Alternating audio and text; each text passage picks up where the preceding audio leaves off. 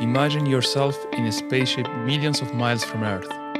You see the same people every day. The Earth, with all that it means to you, is just another bright star in the heavens. You aren't sure you'll ever get back to it. Y bodlediad rhyngwladol.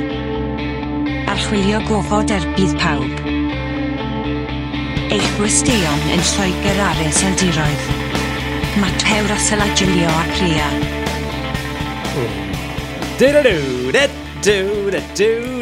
Oh, yeah, baby. Wernher von Braun. Yeah, what is there to say that has not been said about Wernher von Braun? He really did have an amazing life. Yeah. Very interesting, Interesting. life. In- in- interesting Yeah, life to he, say the he least. saw it all, didn't he, really? Yeah, but we're going to be talking about Wernher von Braun Mm-hmm. for quite a bit today, Matt. So before we go to the second most important person we're going to be talking about today, how are you doing? I'm good, good. Thanks, Julio. Yes, we we should explain. We should explain that this episode is where we take the human missions to Mars all seriously, right? Yeah, right. During this Mars month, Do you know what is extraordinary about Mars Month? Is that virtually everyone that has something to do with Mars, including Schiaparelli, and what what day was Wernher von Braun born on? he was born on the 23rd of March. He was, and I know that because a twenty third of March is the is George's birthday as well. It's also the day that lockdown started in Britain, so we're almost coming up to a whole year of that. But uh, yeah, Wernher von Braun also a March person. Isn't that weird? So many Mars coincidences. There must be something special about it, Yeah, yeah, right? it is. Only only one every 12 people are born in March. Yet there's Very special people. which, which makes me think that astrology must be true. By the way, I'm sure someone will start thinking, ah, I know, but you have to count the, the number of days in the month, and mm. then so it's, not not, only quite, one in 12 Yeah. exactly. I, I was being sloppy. Yeah, there, it's a bit like that thing about Mercury being the closest planet to Earth on average. Did you know that? How is that, Matt? Well, because it's got a much faster orbit than all the other planets. Mars spends a long right. time the other side of the sun, as does Venus, whereas Mercury keeps coming round and getting close to uh, being on the right side, you see. So, on average, it's the closest planet to all planets. So you have done this calculation yourself. I, I haven't. No, it's a recent calculation that someone did, and everyone was like quite shocked by the fact that Mercury is is the closest planet. I'm, I'm just I'm just teasing you. Just teasing you. Oh yeah, I'd never be able to do that. I don't even know where to start. Anyway, so yes, so, yes. I think we. Uh, he doesn't start with von Braun though. I think we should we ju- we should quickly go over a little bit of the history leading up to von Braun. Sure. Although he was quite quite early on. Well, Yes. well, I suppose yeah. He's he's one of two, isn't he? Robert Goddard, after reading H.G. Wells, actually thought to himself, I, I, I want to build rockets that go to Mars. And he actually climbed his cherry tree, and cherry tree seems to be seems to be cherry trees appear quite a lot in American history. He said, I imagined how wonderful it would be to make some device which had even the possibility of ascending to Mars. When I descended the tree, existence at last seemed very purposive. Have you ever wondered how many people probably thought about going to Mars back then? I don't think many. So it's not so much who thinks about it, but who writes it down. Yeah, who writes it down? Who does something about it? To be fair, Robert Goddard did do something about it. And at the same time, a European writer called Kurd Lasswitz, he inspired Wernher von Braun and Walter Hohmann. And Wernher von Braun asked himself, how do you get up there? Wernher von Braun really is the first person to write it all down, isn't he? Write down a serious mission to Mars. Von Braun, born in uh, on- in, in March, as you said, in 1912 in Germany. Okay, uh, there's a lot of there's, a lot said and written of this period of his life, all the way up to when he goes to the United States. I just want to mention that in 1930 he joined the Spaceflight Society. The Verein für Raumschifffahrt. Wow, that sounded perfect for my knowledge of German. I reckon that's pretty spot on. Yeah, indeed.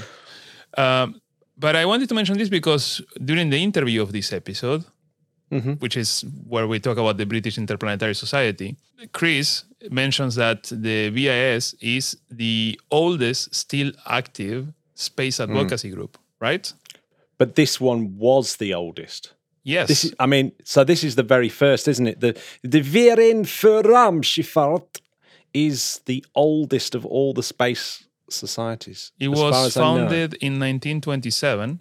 which is six years before the British Interplanetary Society. Yeah. It was the model. It was the model for the British Interplanetary Society, as in they they looked at it and said, "Oh, this this seems like a good idea." Von Braun was uh, was part of it. He was not one of the founders actually. He joined it interested in the topic.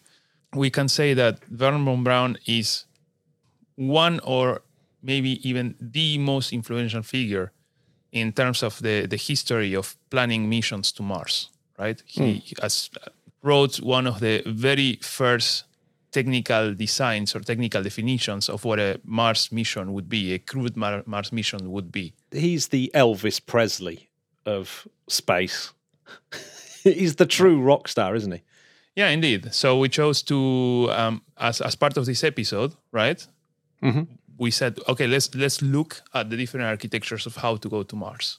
And today we're going to focus on two very particular ones. One is the von Braun approach, and later on we will focus on the Zubrin approach, right? The Zubrin approach. Which are obviously there are similar similarities and also big difference between both, but we also have to take into account the different time period mm.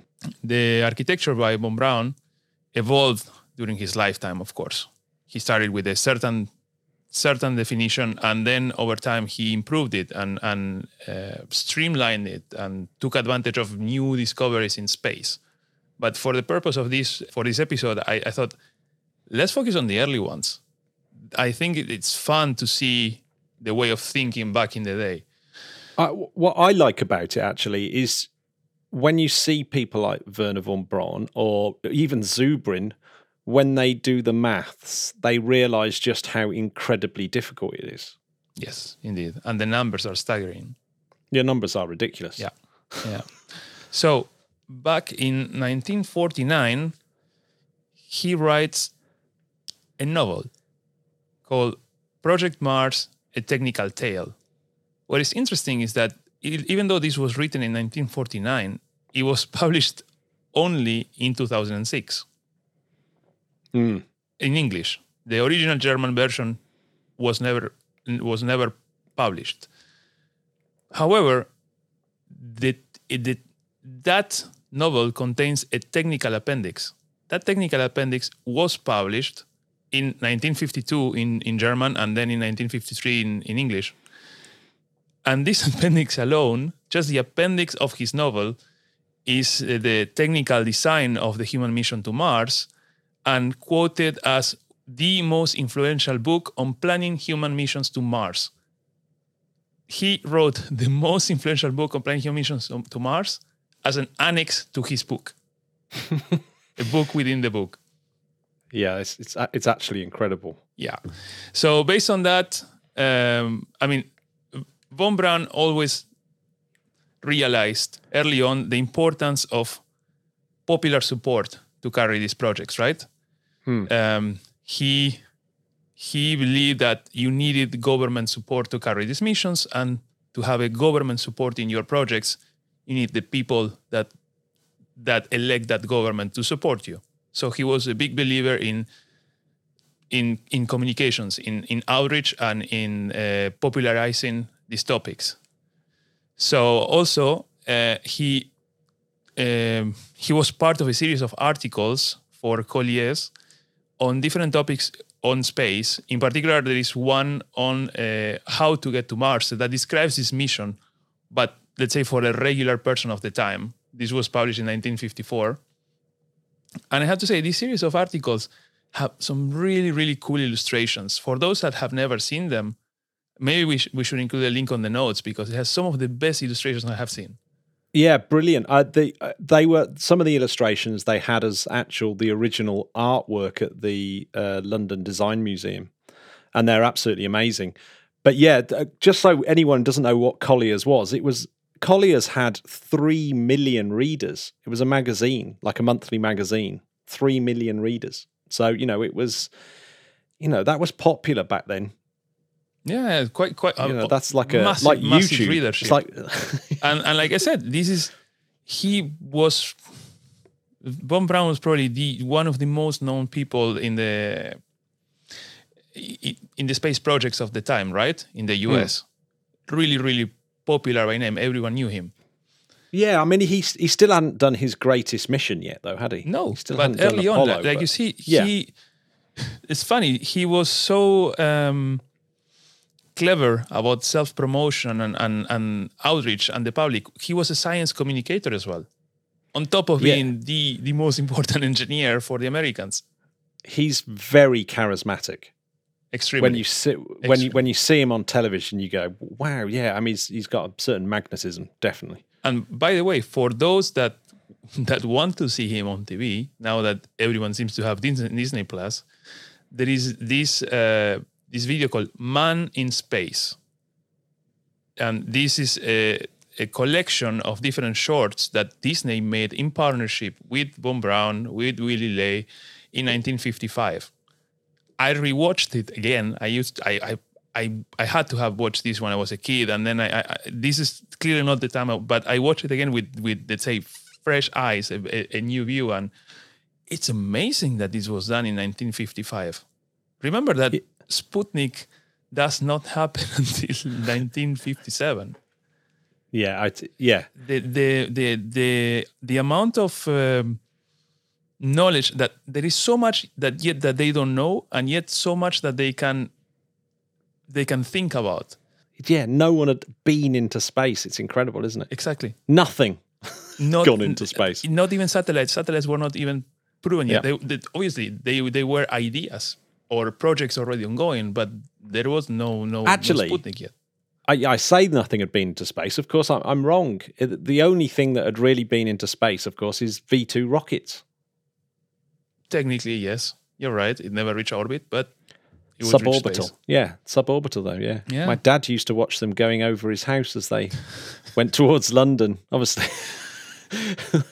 he was watching history. For for those listeners, just just go watch it. You have Von Yeah, Braun uh, talking about his his his rockets with with with toy models and and Willy Ley and the depiction as well is so politically incorrect. let's so let's work our way through the actual plan because it's it's pretty pretty great, isn't it? the actual plan, yes, his plan is go big. Let's say he was inspired by by polar expeditions. That, as you know, is particular interest interest uh, topic of interest for myself as as well. So you could say it's sort of the opposite to Zubrin. Zubrin wants to to go direct with like the smallest mission you can accomplish. This is a big one, but also for his time, this is what he thought was the minimum. Later in his life, he he distills this mission definition and, and makes it much smaller and still feasible, according to to his calculations. Okay. Both Zubrin and von Braun continually mess around, don't they, with their particular architecture? But you have this starting point that is the reference mission. Exactly. But you you will not write it perfect the first time. Of, of course, you can hmm. keep improving. Like any artist, you're never Yeah. done with your. But it's a mhm. really great piece of insight, isn't it? The the von Braun one about looking at how people did things in the past, like Columbus or something like that. And would you try and cross the Atlantic in one ship? No, you wouldn't. No way, because it's just too dangerous. So you would try and think, right? you- You'd go in a flotilla of ships. From day one, he's thinking about redundancy. Yeah, Again, go big. Okay. Uh, for him, interplanetary exploration only could be done on a grand scale. So the reference period, as you said, for for this for this particular uh, architecture, we're talking about 1954, before Sputnik, and uh, let's talk about the architecture itself. As you said, this is a mission that would take two and a half years, eight months uh, of travel direction in each each way. So to Mars and back to Mars, and then around 15 months uh, in orbit of Mars, depending then on how long you take to land and, and set up your camp, but about 15 months on Mars. The travel distance, which for us Europeans, 571.3 million kilometers, we we are thinking this, this is a Hohmann transfer orbit that he would follow, and it would be composed of 70 crew. 70 crew. 70 crew for the first mission to Mars. These people that they, they will they would go on 10 as he I'm quoting him 10 massive spaceships. They would be 4,000 tons each. Okay? Now picture the time not even picture the time. Pe- picture 20 years later when when you have the Saturn V launching, the Saturn V was 140 tons per launch to low Earth orbit. So just to get one of these ships, you needed 29 Saturn V launches. Now times 10 times whatever extra you need to I don't know tools for assembly or or just personnel going up and down. At least at least minimum 300 Saturn V launches for this Yeah, mission. it's it's definitely ambitious. Yeah. Let's go. Let's go with that. So out of these 10 ships, okay, as and as you said, a flotilla of ships, he he does not think that you can go on one ship alone. You need this sort of redundancy. Three of them, at least parts of them, are the ones that will actually land on Mars. But I'll get to that later. Okay.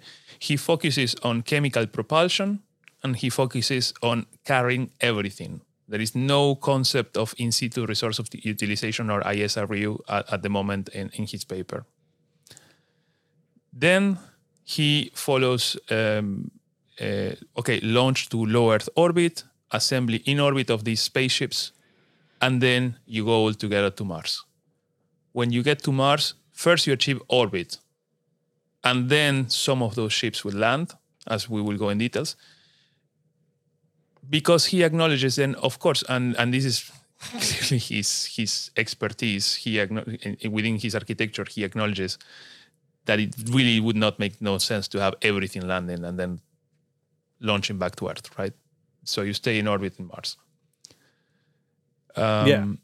Well, I, I'm gonna I'm gonna put some numbers to your to your to your things. Yeah, five million three hundred and twenty thousand tons of propellant in total that he needs to get up to actually make this mission work.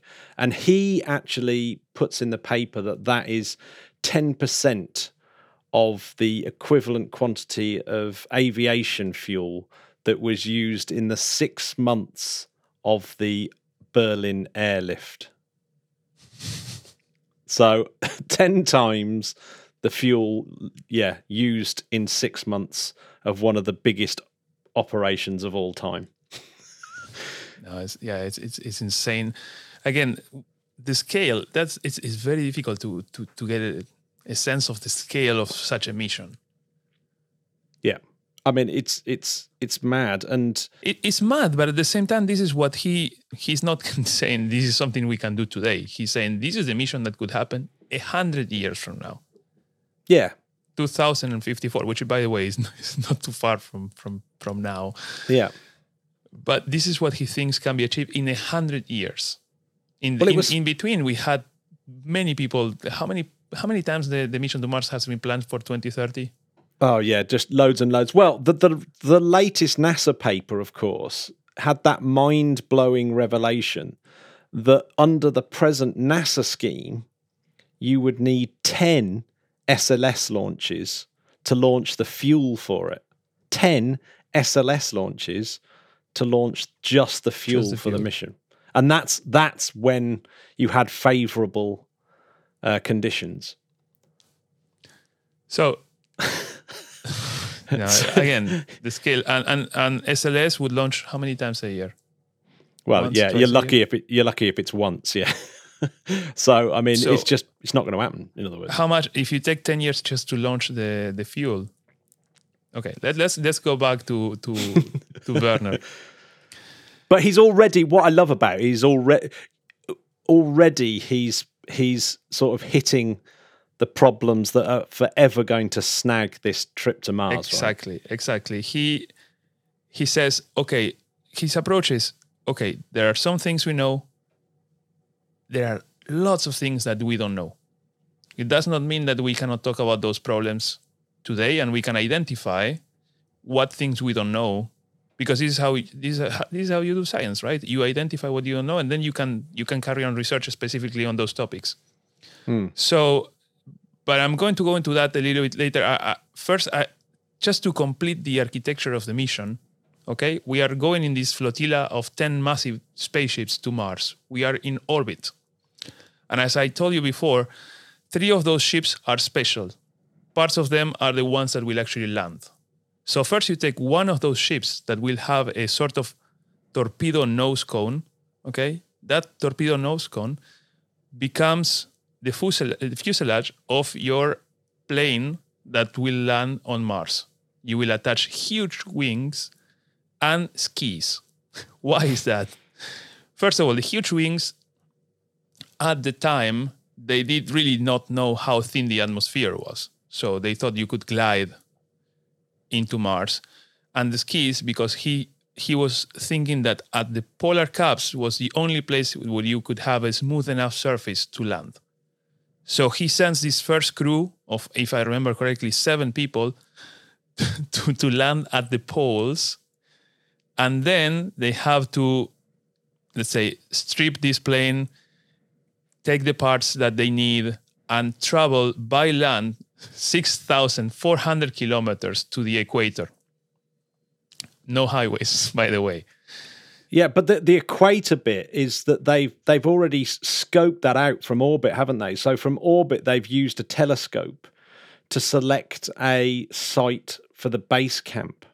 But they need to land at the, at the polar caps. But but the reason why they land at the polar caps is because Wernher von Braun's made the assumption that it will be icy and therefore more likely to be smooth.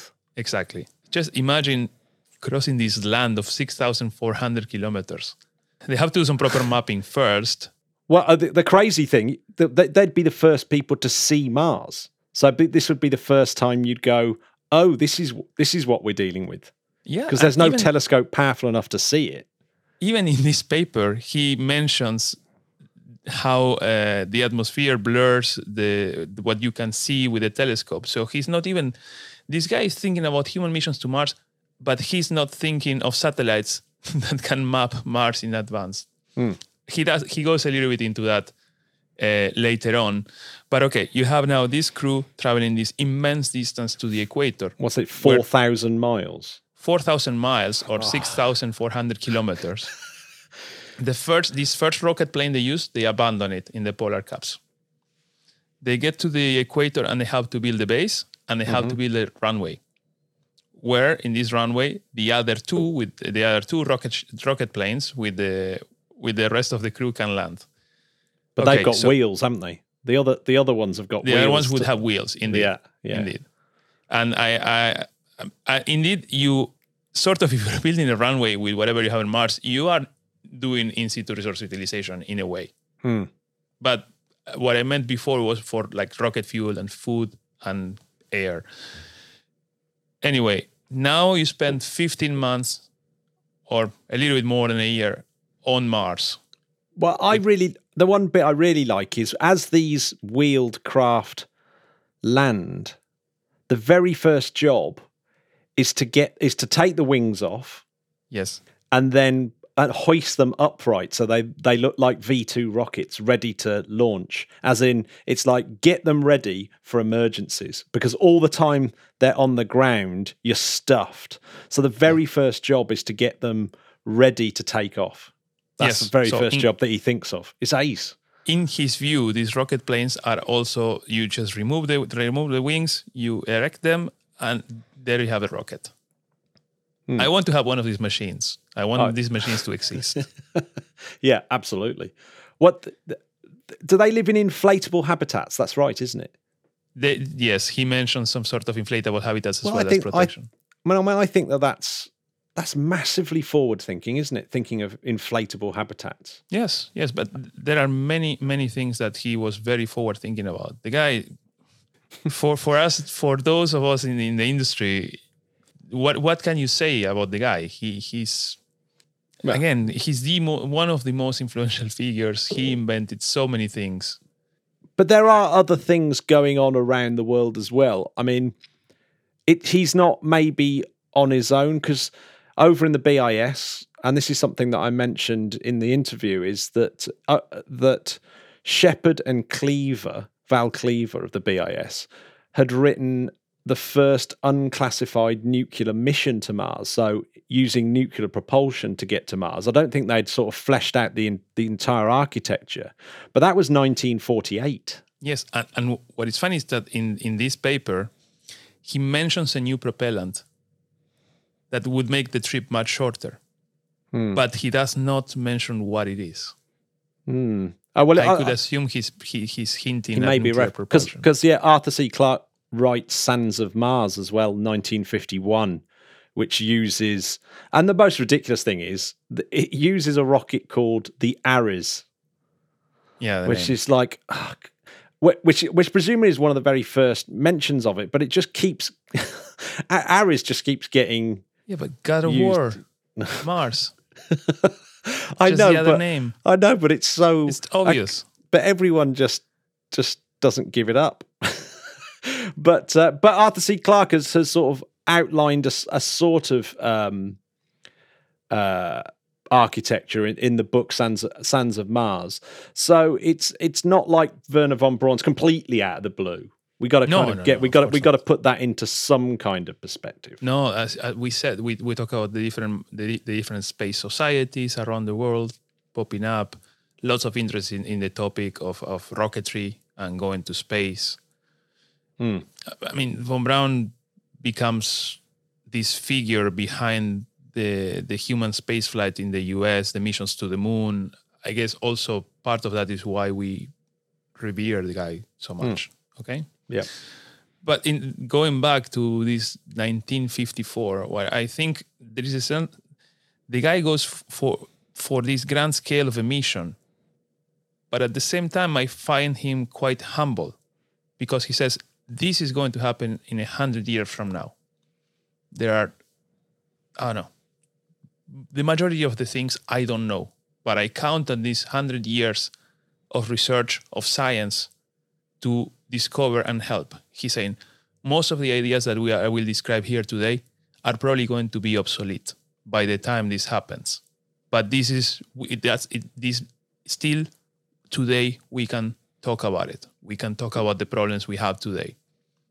And he then the focus on on these on these papers on on man and again uh, within in these days of politically correctness the guy use, just uses man. So for the epi- for the purpose of this episode i'm using man instead of crew okay? But he says man is the weakest link. And there is a lot of focus on on on the unknowns in, in medicine and, and psychology connected to a mission like this to mars. For the length of the stay for the isolation uh, he mentions mu- muscle atrophy he proposes spring exercise machines as we have in the ISS. He proposes synthetic gravity, so rotating the spacecraft to create a centrifugal force and create a, a artificial gravity. I just the I I love synthetic gravity. I think I will start using it instead of saying artificial gravity. I will start using this one. from now on. Synthetic gravity, yeah. No, Yeah. nice.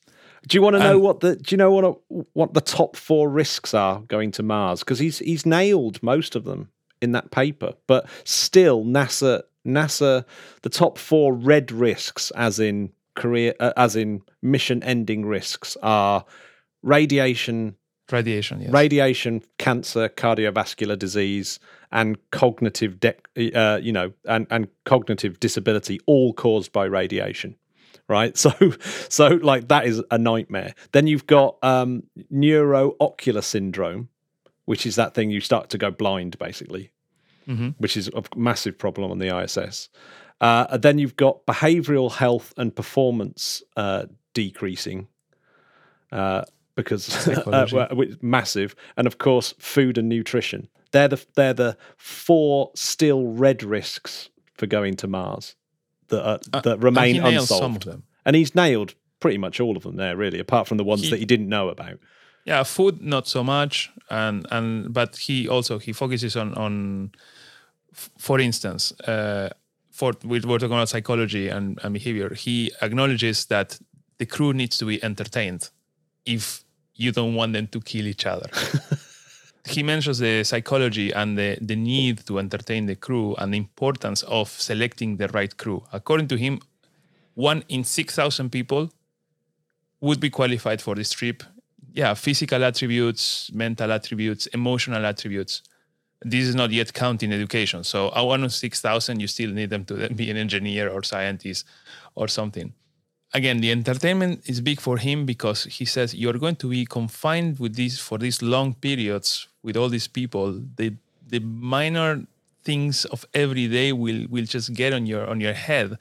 And he mentions that this could lead to hatred that could lead to murder. There was really he was not sugarcoating anything here. No, well, uh, he's absolutely right, and and of course there is there is experience of that, isn't there? When you've got things like things like the mutiny on the Bounty had only been like a hundred years earlier or something like that, and and you think, yeah, so th- there is a precedence for that, but. I love that insight again of of you've got to take lots of people because there is no help from home. So you have to take doctors, you have to take engineers, you have to take farmers, you have to take you basically have to take everyone because you're, you're kind of stuffed uh, unless you have everyone there. So you have to have how many people was it again? You have uh, seventy. 70 70 crew but also when he mentions okay you you mentioned radiation he proposes to surround the cabin crews in the fuel tanks with with fuel tanks as a sort of radiation protection i just think of the what if you have a fuel leak but okay it, it, this this is this this particular design has been mentioned over and over again in other archi- architectures to surround the crew with I don't know the water tanks or uh, propellant tanks. Um, and he actually hopes for these hundred years that there is a sort of development of a radi- radiation pill that would just a pill that would protect you from from the dangers of radiation, which is pretty much what you get in the expanse. They are trying to develop those kind of pills, and of course, you could even go down the whole CRISPR, genetically engineer people to be less susceptible to radiation, illness, and But basically, you need something able to repair your DNA, or at least something. If you have that pill for space travel, you also have the cure for cancer. that might be one of the sort of upsides of COVID. But that's another story altogether. he says that this is one of the reasons, one of the many reasons to have the multiple ships. He counts, he almost counts that at least one of those ships will have to be abandoned for because of the meteorite strike. Wow. And he mentions the different engineering problems you could have, that you have two black holes, which made me think of the ISS. Um, and but also he, he, he these meteorites he describes uh, uh, he describes them as bullets. So all these engineering problems coming from it. But I'm sure he's also thinking, yes, and this is some people are going to die here. Hmm. You're talking about bullets going through the, the cabin crews. Someone and another reason to have 70 people. He's not saying it in so many words, but I, the guy is probably thinking Well, yeah. So you, few will die. yeah. So yeah. Not only do you need to take one doctor, you need to take three doctors, because the likelihoods are two of them might die on the journey, and you definitely need a doctor, regardless. So Yeah. yeah. Hence the seventy people, isn't it? Uh, Which which which is like you said, it's based on. Antarctic expeditions of the day. So the Operation High Jump, for example, was 4,000 men, 13 ships, 23 aircraft. So, you know, if, they if you need 4,000 men, okay, that's a lot of redundancy. When you narrow it down to 70, it sounds like a lot for our current space missions. Yeah. But it's really a major. but coming Yeah. out of yeah, coming out of that sort of larger exploration goals, you suddenly realize no, actually that would have been maybe back then, back back then it's easier to think of these larger numbers because that's how we were exploring the world. And I have the impression that the- what is today, okay? Our biggest problem today for achieving something like this, cost of launch, right? We seem to be going in the right direction, but it's still today the cost of launch. I don't know how much this was present back then how much it really costs to launch this amount of uh, Do you know what? I- mass. I tell you what's funny that, that I've um, round about the same time, um, and uh, again, Chris Chris mentions this. Arthur C. Clarke wrote a bunch of articles, um, and one of the things he mentions is that it's always going to be insanely expensive. So he actually predicts, and this is one of the most remarkable predictions as far as I'm I'm concerned or aware of. He predicts that yes, we'll go to the moon, but it'll be so insanely expensive. We'll do it a couple of times, and then we won't do it for another fifty years. And it, it's like, wow, he's pretty much exactly guessed what was going to happen. Arthur C. Clarke. Yeah. And it's like because yeah, that I think they did not maybe not then, but a little bit later, way before they actually went to the moon, they had realized that this is unbelievably expensive and unbelievably difficult. You know, the, the rocket equation had been around for a long time at this point. Yeah. And and that's really there is no getting round it, is there? It is the tyranny of the rocket equation. At the same time, there was the hope of new propellants being hmm. discovered that would improve that. Well, yeah, that's the sort of yeah. I mean, the nu- nuclear was the yeah, future. yeah. The nuclear thing was on the horizon, I suppose. and you know just just to I, I found two two little things about this this proposal from from von braun from back in the day well he also thinks about the cleanliness of the air that's very important he uh, but what's funny is that he thinks that the distance will be too far for a tv signal too far from that and this is that this is that case in which you have these people thinking about traveling to other planets and having this massive cruise and things that will uh, things that will at the end of the day evolve much much slower than they expected. And yet these everyday things like tv Yeah. they think it will be much harder to develop Well, I mean, it's amazing, isn't it? So 52, he's saying, yeah, no, it's going to be impossible. Because he, even said it about Earth to, to moon missions as well. He said, TV, forget about it. It's going to be, it's just going to be impractical. Yet it's and only, now we have videos of of landings on yeah, mars it's, well, well, it's only 16 years later that Neil Armstrong is is is having his footage delivered live to 500 million people, and you think that that is an amazing. Um, that's the age of the television. I suppose we've just lived through the age of the internet, where a similar sort of things happen, doesn't it? Really? Indeed, indeed. He also so he, he assumes that all entertainment will come via radio, and he recommends that the radio is censored because he says, what if something happens to you know, to the town of one of the crew members or the family of one of the crew members? You do not want that information to reach that person because because it could affect the mission. It's sort of cruel in a way, but that's a way of thinking back in the day, I guess. Yeah. Well, th- I mean, they have some protocols like that, don't they? Still. Um, yeah, I don't know what the protocols. That's that's a very interesting question. Very interesting question. Yeah. Anyway, just to finish with him, so he's saying we're going to do this 100 years from now, so in the 2050s. So he also mentions hibernation. Hmm. At that time, they are still starting to experiment, especially in France, with reducing the body temperature for certain surgical operations. Even then, he he even hinting at that, he's already thinking, ah, if I can hibernate people, less food, less muscle atrophy, they are in top shape when we get to Mars. But okay, this is 100 years from now. We'll see. the one that I really like is in it, by the time we get to 1975. So uh, von Braun's obviously had his major success of Apollo. His 15 minutes of fame. He, he's definitely had his 15 minutes of fame, but he's had Apollo success.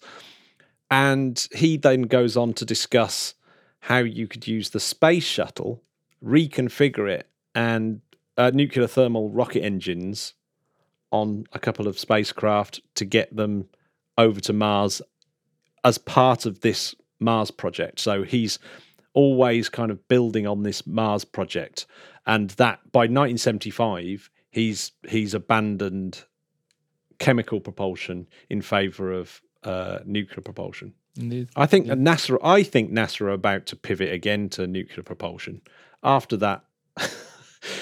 10 launches of SLSs just to get the fuel. On that, we have to wait and see. I, I what what, is, what are the latest developments on that? Uh, We're definitely not working on uh, at least on the ESA side, we're not working on full force on developing nuclear propulsion. Yeah, it doesn't look as though anyone is. I think it's been abandoned, hasn't it? But NASA have gone back into thinking about it because that in their in one of these latest papers about getting to Mars, it's it's hey, we we really need to look at nuclear propulsion again. But these concepts are never fully abandoned. You always have some study in, in advanced concepts. Some funding always go, but obviously it always depends on the level of funding you want to put and how much you want to accelerate the research on that. Yeah. I know, absolutely. It's definitely something that's interesting. I mean, the, the UK government, I know, are putting money into Rolls Royce to develop nuclear engines. So that you know, people are looking at it again. Von Braun has done. He's absolutely smashed it out the park, hasn't he? With Das Mars Project. Yeah, and like like I said, he obviously for the rest of his life, he streamlined, he perfected his plan. There are many newer versions. I was just focused on on on the one of the early 1950s because he was fun. It's the yardstick. Yes, the one indeed. it's the one that everyone really sort of goes back to and at the end of the day his entire career just in, in echoed with Elon Musk as well isn't it that that's the end game. Yeah, okay, Mars is the end game for for von Braun after von Braun of course there was quite a lot of um, these things coming up Russians did one the Martian piloted complex Bono Mars, the NASA Lewis Mars, the TMK 2. There was an interesting one by L. Uh, Robert L. Staehle called An Expedition to Mars Employing Shuttle Era Systems, Solar Sail, and Aero Capture. That was 1982. And what I thought was incredible about that is it was a crew size of eight, but it required 53 space shuttle launches. remind me the remind me the lift capacity of the shuttle. Twenty-seven tons. Compared compared to the rockets in operation today, it's big, but not as big as the super heavies we're working on now, Mm. Or or the Saturn Yeah, V. the, Sat- the Saturn Twen- V. 27 yeah, tons it's just- compared to the Saturn 5 that we said before was 140. Yeah, but uh, remember, you if you're talking about space shuttle systems, if you take the orbiter off and you design a new cargo version, Ah, okay. So this this version was focused on not using the the, the orbiter. actually Okay. a bit like SLS, like the Energia. Yeah, like Energia, but more like SLS because uh, you're using those the the advanced solid propellers. solid propellant boosters. Yeah. So that I think that I think that's kind of what it was based on.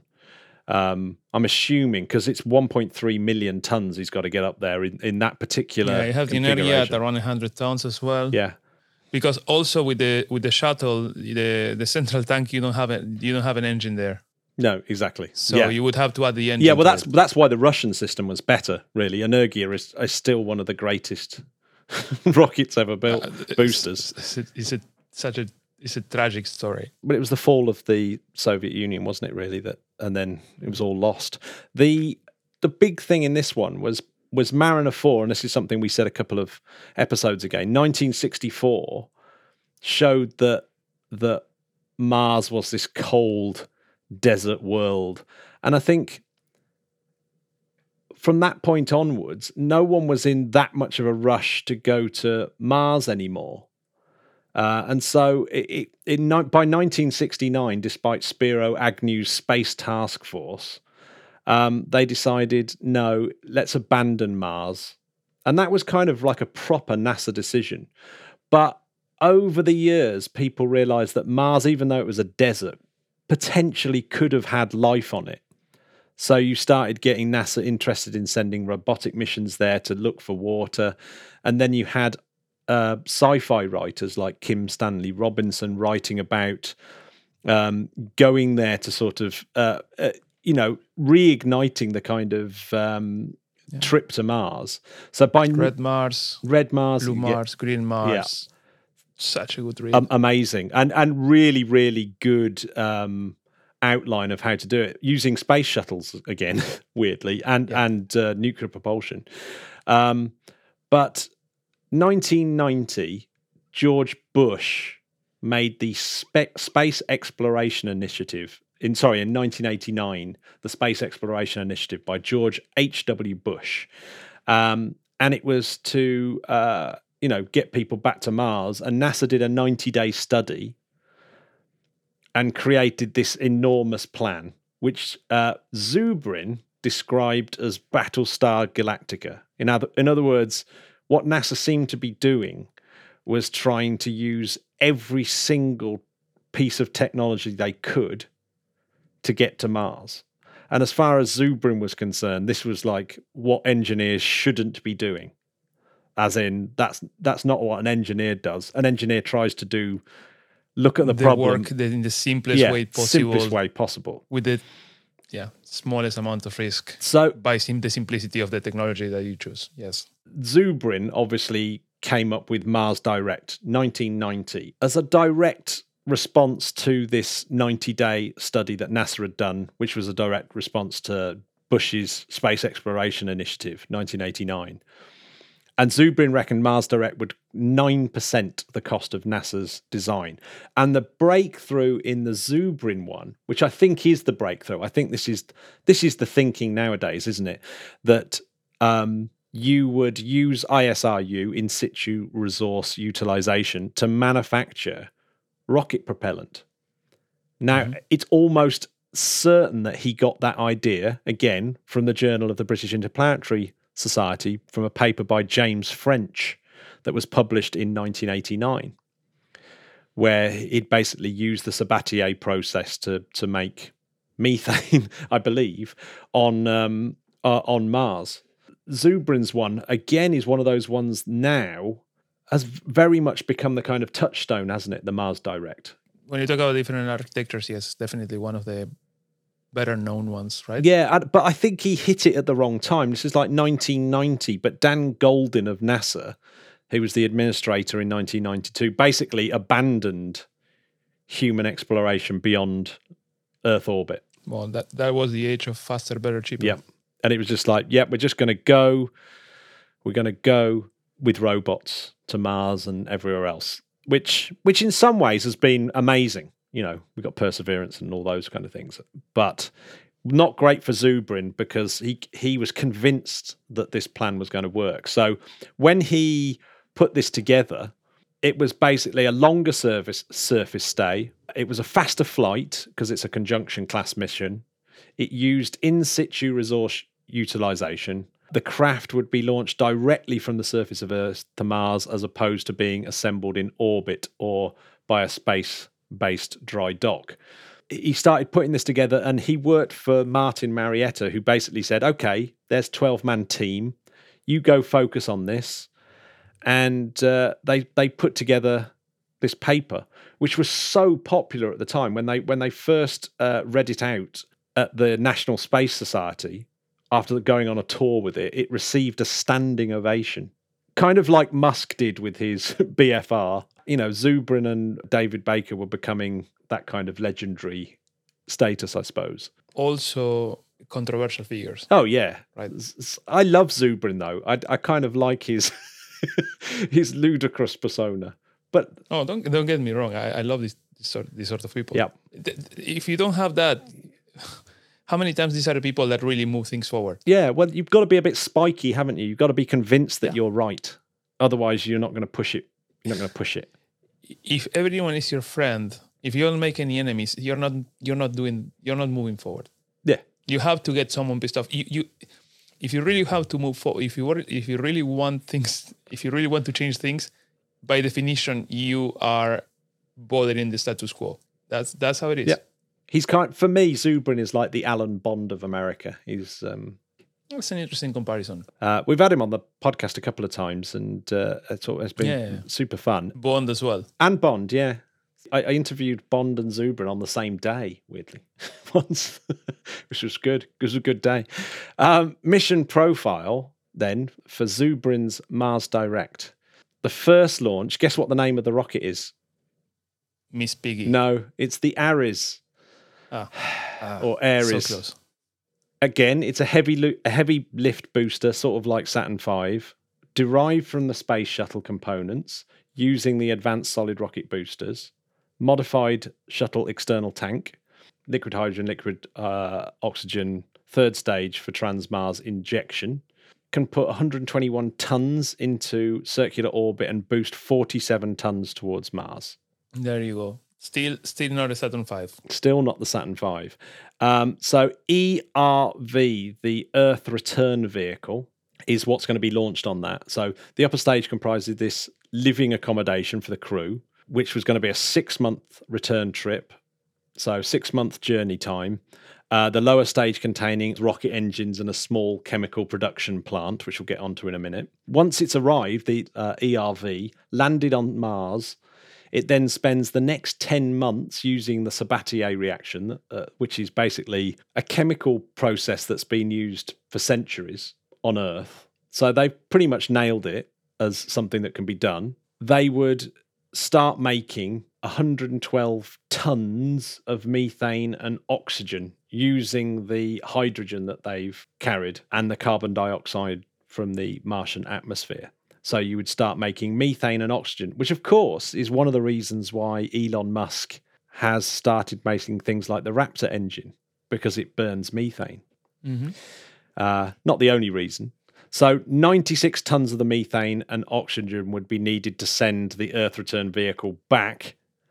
And this is this is all with this first uncrewed. Yeah. So so this yeah. everything has to be automatic. So, so it's all completely automatic. The Earth return vehicle has gone all the way there, lands, makes its own fuel, and then once it's done all that, it sends. Oh, it makes ninety six tons for the return journey, and the extra whatever it is, twenty tons of is used for things like your surface stay. So things like Mars rovers and stuff like that that you need to get about.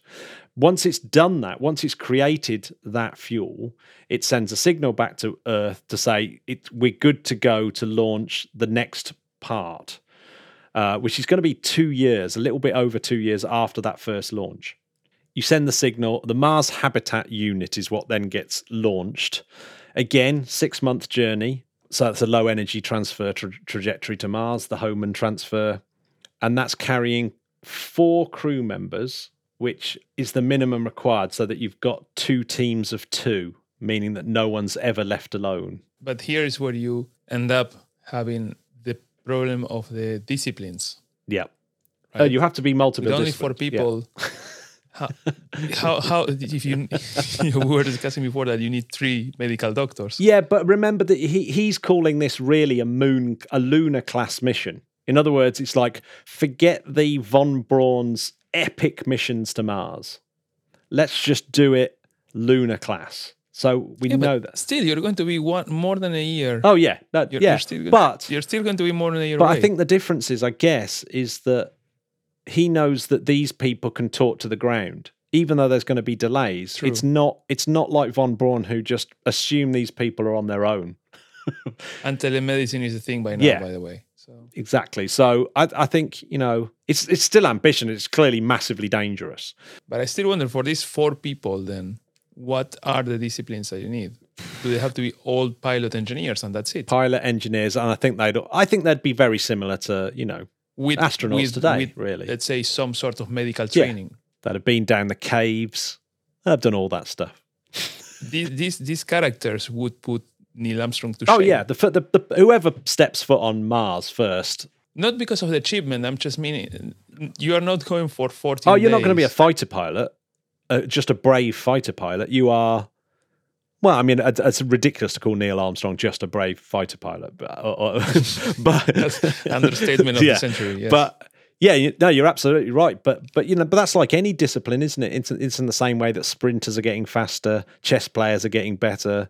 You know, you'd expect the the people going to Mars to be of a different caliber to the people that went to the moon because all the training methods are there. All the in virtually every discipline like that, people tend to be have to be better, don't they?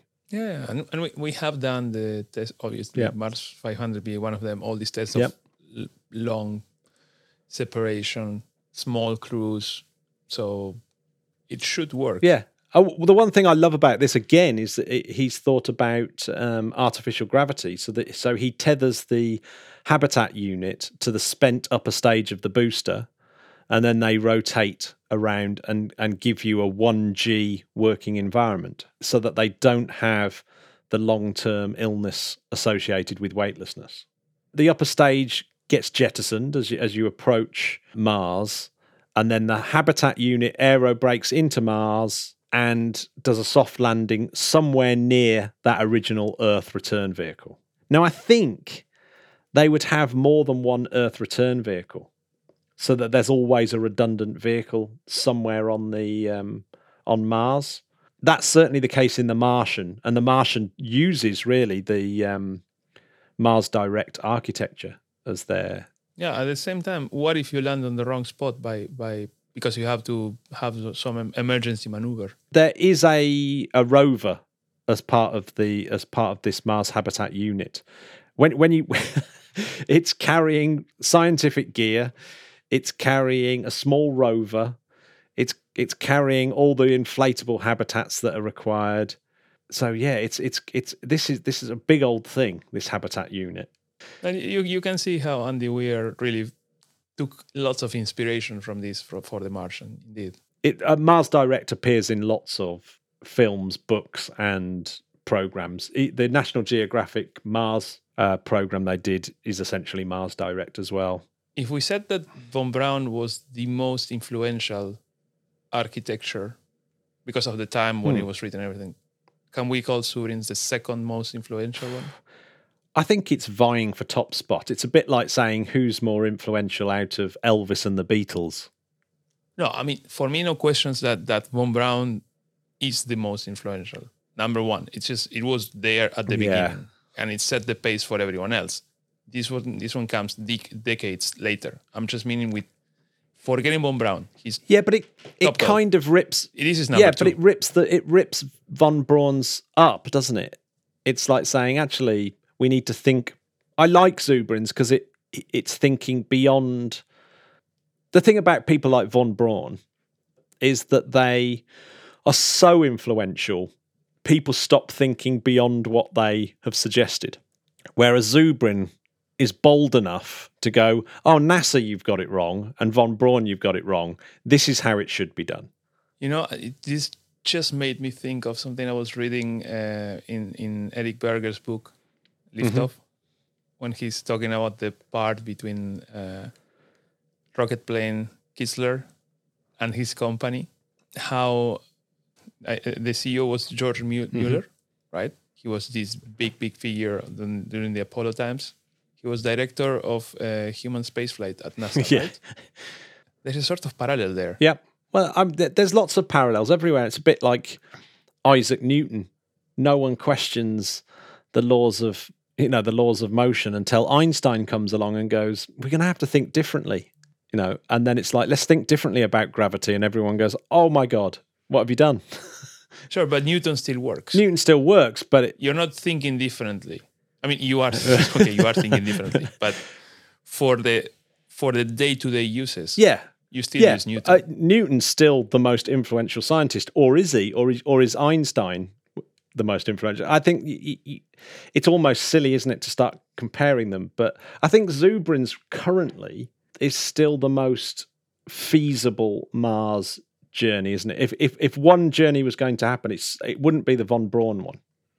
no, of course you're not going to go with a flot- Well- flotilla of well, why of not? Ten I don't know. Of course, you see, this there's another thing, isn't it? Uh, It's like at the moment, Zub Well, I'm, at the okay, moment- I'm thinking of the realities of of cost of uh, launch. I'm thinking of the realities of political willingness. Uh, so, of course, things could yeah. change. Well, that's it, isn't it? I, I, I, Well, we know would they probably do. eat my hat at some point, but still. But we know they do because you just look at the history of Mars, the way that people have been planning for the trip to Mars. It, it's it's always it shifts and moves around, doesn't it? Sometimes it's rocket propulsion, sometimes it's nuclear propulsion, sometimes it's more ships, sometimes it's less ships, sometimes it's stay, sometimes it's come back, sometimes it's conjunction, sometimes it's you know. It's, but for it's the just- idea of having to launch 300 Saturn V class of rockets in a relatively short time, but that's what to But that's what Musk is doing, though, isn't it? I mean, that's that's the whole point of Starship, for example, is is that he he needs that kind of cadence to make Starship make sense. But they have such a hard time visualizing it. How you get to that level of cadence? You know that how it's so many launches. Of course, 300 in the end, if you can do once a day, you're done in a year. You assemble everything and you can go. But it just seems so far away from from our current reality. Yeah, I look. I, I hope it happens. Don't. I, I I really want this to happen. It's just I don't know how to visualize it. every time we talk about trips to Mars and human trips to Mars, the moment you start scraping at the surface, you realize this this really is the greatest undertaking that mankind has ever done. But then so was crossing the Atlantic. And So was and so was going to Antarctica, and so was, you know, building the Suez Canal, and so was, you know, etc. cetera, et cetera the pyramids and the pyramids, yeah.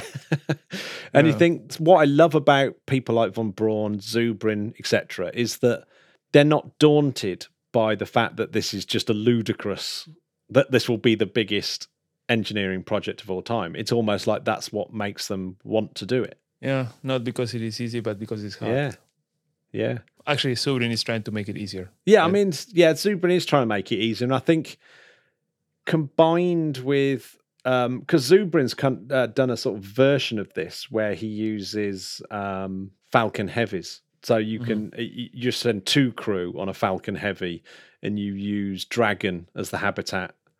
And even NASA had worked out that uh, Dragon was capable of landing on the Martian surface with uh, fully propulsive landing on on Mars. So it was all fees. It, But by now, Red Dragon it's is cancelled, yeah, no because more. yeah, Cancelled. to have the feet that popped out of the heat shield was just too difficult. but yeah, I don't know whether the Zubrin design actually relied on Red Dragon, or whether you would just use the parachutes and just have a uh, a slightly modified version that that whacked down onto the ground instead of into the sea. I don't know with the history with the history of landing on Mars Yeah, it's and and uncrewed spacecrafts. oh well. Imagine imagine How doing it in a starship for the first time with that crazy maneuver. Sure, but with Starship, at least you would be landing propulsive. Yeah. What would you would you would you like to land propulsive? You know, if you're going to land, which which one you've got wings, propulsion, or parachutes? Which one would you rather? I'd rather do wings myself, but then Mars is useless for But that. the atmosphere is not yeah, dense so enough. for so it's useless for So that. Forget the wings. Parachutes or parachutes or propulsion. propulsion. Really? Yeah, well, what's what's more light? What's what's less likely to work? A parachute or a rocket engine? yeah. I know that you have a good point, but it's the same as when when flying. They tell you flying on a plane is safer than driving your car. But if I have propulsion, I feel more in control than if I have a parachute. Yeah, it's it's a tough one. It's a tough one. Would you like to have brakes on your car, or would you like to have a parachute behind your car? Uh, I'd definitely rather have brakes on my car. That's that's how I think about propulsion. I've got, I can't help feeling but- that brakes are more reliable than restarting a rocket engine. Oh, we're getting there, yeah, well, get uh, yeah. I mean, and and and probably you would you would you would have a combination of both, right? w- would you? Or you wouldn't have parachutes on Starship Not on Starship, but if you were landing with a capsule. if you were going in a Dragon. Yeah. Yeah. But of course, I mean, SpaceX have got their M- Mars mission outlined on um, on their website, which is basically launching boosters and, and landing a starship on the on the uh, on the Mars surface, which I think Zubrin doesn't particularly like, does he? Because he thinks it's too large a spaceship to land on the Mars surface. He thinks that it's a little bit wasteful. That you you're better going off, you're better leaving it in orbit and going down with a smaller vehicle. Yeah. Which I kind of I can I can understand the uh, the thinking behind that. Oh, uh, and Von Braun was of the same thinking. I mean, I quite like the ones that use Phobos as a as a base, but I believe that's what they did in Red Mars in um, Kim Stanley Robinson. That you you sort of get to Phobos and and then that's your That's your launch down to the surface, and you have it as a base. Arthur C. Clarke did that as well. Yeah, no, that that that is an interesting ar- architecture. I'm I'm just wondering why why would the SpaceX one want to go direct instead of detaching from orbit? Because it can. I, I guess I guess from the point of view of uh, engineering, it's easier that when you're coming back, you don't need to do an in orbit rendezvous, right? Yeah, the is the in orb in in orbit rendezvous that difficult though? By now, as a species, we have done it. Still difficult. Still difficult, but it seems to be quite routine now. Yeah, but if you could remove it, also, what do you do? You go to Mars, and and if you leave that spacecraft in orbit, that is supposed to be your your crew habitat for the way back, right? But it's it, it yeah, But you're not going to leave anyone on board. You're not. They're not going to stay one year in orbit around Mars, right? I mean, maybe you have to leave a skeleton crew, but but it's even more wasteful when you get back to Earth. So if you then come back into Earth's atmosphere using a large rocket again, like the Starship, you've then got to get that all that tonnage back out of Earth's gravity well. Whereas I've been starting to think about that thing that um, that Eric I know. brought up about using dra- using dragons to actually dock with starships in orbit. So you launch on a dragon, and then you get get into a starship, go round the moon, get back out of it, and then land in a dragon. Yeah, but I I think he must be so confident in the reduction of the cost. Well, yeah, Yeah. that, that, I mean that's it, isn't it? It's just can you just keep Yeah. reusing and reusing and reusing, and you have to have Exactly. the booster reusing as well. So if he's so confident that the cost goes down so much, instead of having to use dragon capsules that then you have to refurbish to reuse and, and who knows, maybe he reaches a point in which just landing a starship and launching it again is cheaper than a Falcon 9 with a dragon capsule. It's hard, isn't it? Maybe it's a simplicity of architecture. There is a certain beauty to it. Hmm. If you dramatically reduce the cost of access to space, as he wants to, Well, I mean that's it, isn't it? It's if he can reuse it and reuse it and reuse it, get a, a huge cadence going, get loads and loads and loads of stuff into orbit, then yeah, we're we're we're going to become an interplanetary species. but but clo- to close on that, I still think that we're missing more in orbit propellant production in, instead of launching all this propellant from our planet. Hmm. In orbit manufacturing of propellant, I think that's that's that's one of the keys to this. You could dramatically reduce the number of launches that you actually need to launch. Yeah, or even even if you had it on the moon Yes, indeed. or a near Earth asteroid. So, Matt, but we are not going to to solve it here. No, right? no, These no, guys yes, no, spend yes. decades. Yeah, yeah, oh, yeah, and that's right. Amount of resources. Uh, so, it, so whatever, whatever else uh, happened to your to your mate Subrin? Well, Z- yeah, Zubrin. So yes, we've got a we've got this Mars habitat unit that's landed, and and just to give you an idea, it it, it will kind of be a three deck vehicle, or two to three deck vehicle. So you've got sleeping quarters, communal areas, galley kitchens, exercise areas. Um, you've got all the things like closed cycle water purification. Um, you've got working spaces for science and stuff like that, storage spaces, airlocks so that you can go out and actually go on the surface of Mars. You've got to have protection from harmful radiation. Um, so eh, a part of it they might even bury into the ground. And um, and there's a rover on there as well. You then take off, leaving that Mars habitat unit behind. So the good thing about it is that you've now set up some infrastructure for the next explorers. So each time you go, you're building up um, infrastructure. Uh, return trip to Earth, though, you get into the Earth return vehicle, uh, and that propulsion stage of the Earth return vehicle would be used as the artificial gravity uh, to get it to give you some artificial gravity gravity for the trip back.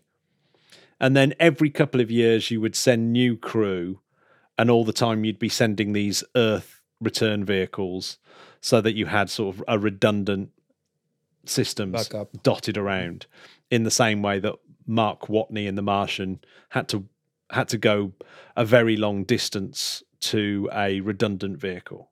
Mhm. Um, and of course, one of the great things about Mars is it's a lot easier to take off. It's a bit like the moon. It's it's way easier to get out the gravity well. Which is it's like if only Earth was just a little bit smaller. We're in the wrong planet. We are we are on the wrong planet. Yeah. if if Mars had somehow flourished into life, then we'd be very much a spacefaring species by now. or or we would have been already conquered by the Martians. Oh yeah, that is true. Ouch. So Julio, uh, shall we? Uh, uh, we've got an announcement, haven't we, for uh, the British Interplanetary Society? Indeed. So yes, so. we've got Chris Welch, who uh, Julio, you've you've been taught by. Is that right? No, actually, he arrived to ISU after I graduated from ISU. Oh, okay. But because I'm quite active with the alumni community and I was in the board of trustees of the university, and I just visit campus whenever I'm in the area. Uh, so I go to see him. Yeah. Yeah. And I had some really amazing and inspired, com- inspiring conversations with Chris over the years. Um, so Yeah. I thought, well, since he um, he has an announcement to make and you don't want me to spoil it, and I remembered that uh, this podcast is connected to the British Interplanetary Society Hmm. in more ways than one. Well, let's Yeah. Let's let's so let's hear from Chris. yes, that doctor of a doctor of spacecraft engineering, no less, from Cranfield. So yeah, here and amongst other things, director of the International Space University Masters in Space Studies. Yeah, if, if you ever, if you ever, if you want to look at uh, Chris's CV, go to the ISU and look at his CV. I don't think I've ever seen anything quite like it. It's unbelievable. Well, if we if we double the time of this podcast, we could maybe just we about read them it. all out. So, and he's yeah, he's he's received the Sir Arthur Clarke Award for Space Education. So there we go. So yes, let's cut to it. Hey, Kute! Eh? The Interplanetary Podcast is alive! We're joined on the podcast, myself and Julio, by Chris Welch from the International Space University, who's just. I'll let Chris say what the announcement was, uh, but welcome to the podcast, Chris. Okay, thank you very much. Uh, good to be here with uh, with both of you online. Uh, yes, the the announcement uh, earlier this week, uh, the British Interplanetary Society, uh, of which I have been a member since 1979. I joined in my in my first year uh, as a as an undergraduate student. Um, announced that I am now the president elect. There was a there was an election, and uh, and uh, I'm very very lucky, very honoured, very pleased and proud to be the you know the incoming president for the British Interplanetary Society. Uh, I'll take up uh, take up office in August, so I have a bit of time to get used to the idea um, uh, before I do that, and that will be for a three-year term. So uh, uh, another nice thing about it, uh, if I've done my sums correctly, is that uh, I will be the president when we have our 90th anniversary, uh, because we uh, we were founded in 1933. Uh, the British Interplanetary Society is the is, is, is proud of saying that the world's oldest, uh, you know, still existing space advocacy organization. There were other societies formed back in the 30s, but they have either merged with other entities to create new bodies, or they have or they have died. Uh, uh, the BIS was also one of the founders of the International Astronautical Federation, um, and uh, there were 13 organizations that founded that. And again, the BIS is the only one that is still around. So, um, uh, you know, um, I, I will still be alive when we hit our, I hope, when we hit our centenary uh, in 2033. But in the meantime, the 90th anniversary in 2023 will be, I, I hope, uh, a, a, a wonderful celebration. Well, that, that's quite a resilient organization. What what do you think is the, the secret to it?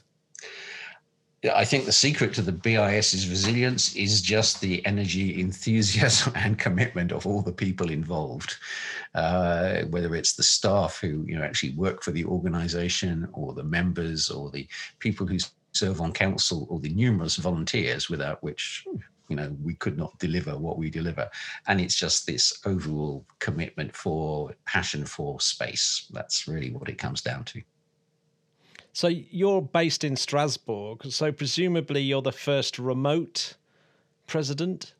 Uh, indeed, yes. Uh, and I had, you know, uh, I, I, used to live in southwest London until 10 years ago, uh, you know, just down the railway line from the British Interplanetary Society. And it would have been really a lot more sensible to maybe to be president when I lived in London.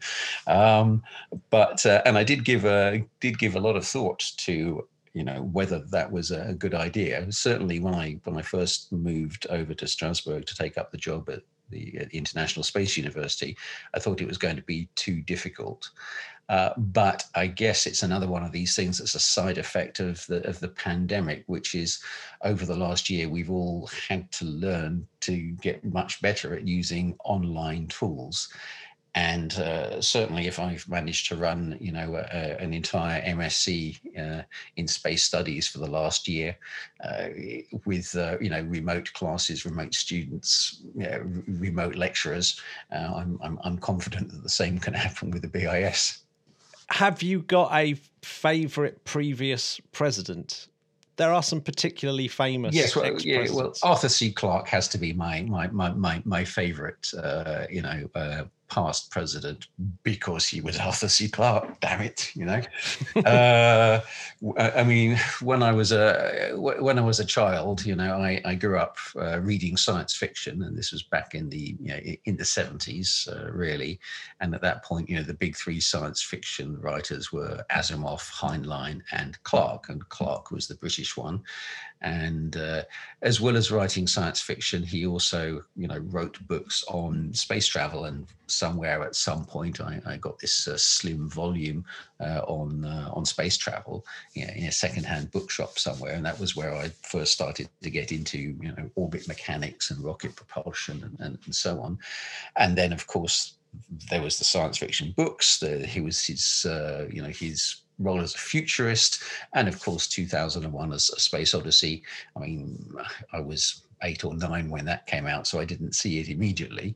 Um, but then I, you know, I don't recall just how old I was. I was probably about 14 or 15 when I did see that. And that that was such a powerful vision of the future of space travel because of the amazing special effects, plus a kind of wonderful sort of, you know, millennium spanning narrative, even if the end of it was a bit freaky and difficult to understand.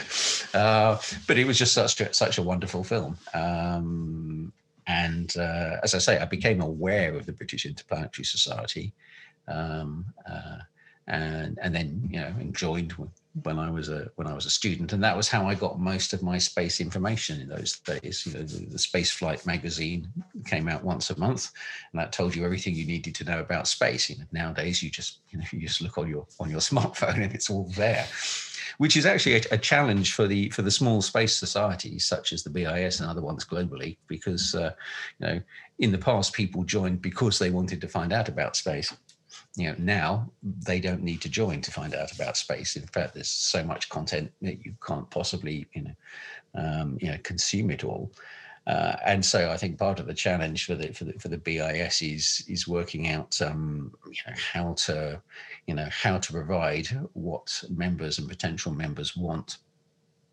Uh, and so uh, certainly I expect as president to have a, a, an increasing focus on on students and young professionals, uh, trying to uh, uh, improve the uh, you know the demographic of the uh, of the BIS, you know, build the membership numbers.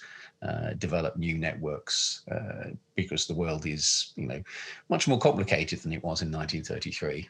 Uh, you know, in 1933, the BIS was those, you know, those cranks, those nutcases who thought that space travel was possible.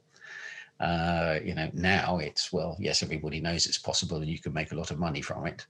Um, the BIS is still doing its speculative work. Its motto is from imagination to reality, and uh, you know, it has its famous copies of the Journal of the British Interplanetary Society. My favourites were always the ones on interstellar travel. Uh, when I was when I was younger, uh, in those days they were famous for having the red covers. You know, the, the normal ones were blue and the and the interstellar ones were red. And I still have you know all my red copies of JBIS, and and you know that that that idea of doing the speculative stuff continues. There are many organizations in the UK and, and, globally who look at space, and some of them have an industrial focus, and uh, some of them have a kind of Earth applications focus. But but I think there has to be a place where you know there are people doing the really forward-looking stuff, uh, and the BIS has its technical projects, uh, and I hope those will also continue to develop.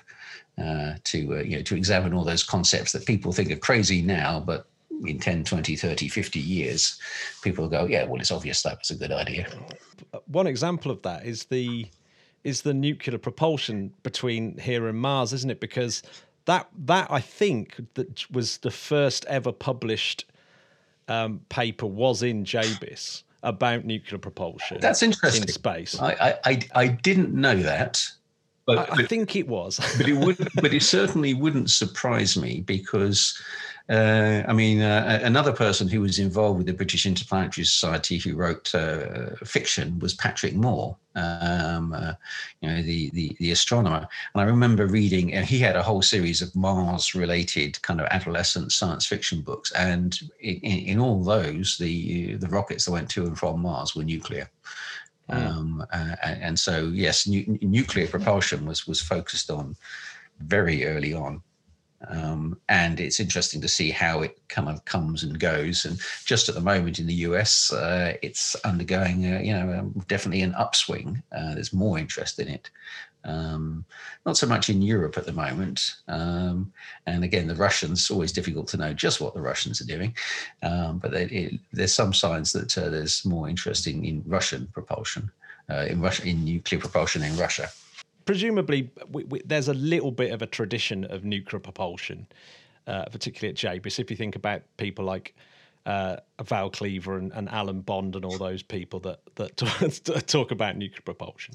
Uh, oh yes, and uh, in, fact, at the International Space University on our master's program, uh, we're shortly going to be um, redoing an elective, a, a short two-week kind of module for our students on interstellar travel, uh, in this case, particularly on world ship design, uh, which we're doing with our with our friends from the Initiative for Interstellar Studies, which again is kind of linked into the BIS. Most of the people who are members of I4S are also members of you know of BIS, mm. and uh, and you know there's a lot of collaboration on projects, and certainly all the propulsion systems that you would need for a, for a world ship. You know, I mean, it's it, it's basically nuclear fusion. So you know, otherwise, you know, the only other way to do it is is you know large sails and, and humongous great lasers. You know, uh, in the kind of Robert Forward tradition. Uh, but if you want an independently propelled, uh, um, you know, starship uh, that that travels at sublight speeds, yes, it's really got to be nuclear propulsion and fusion propulsion.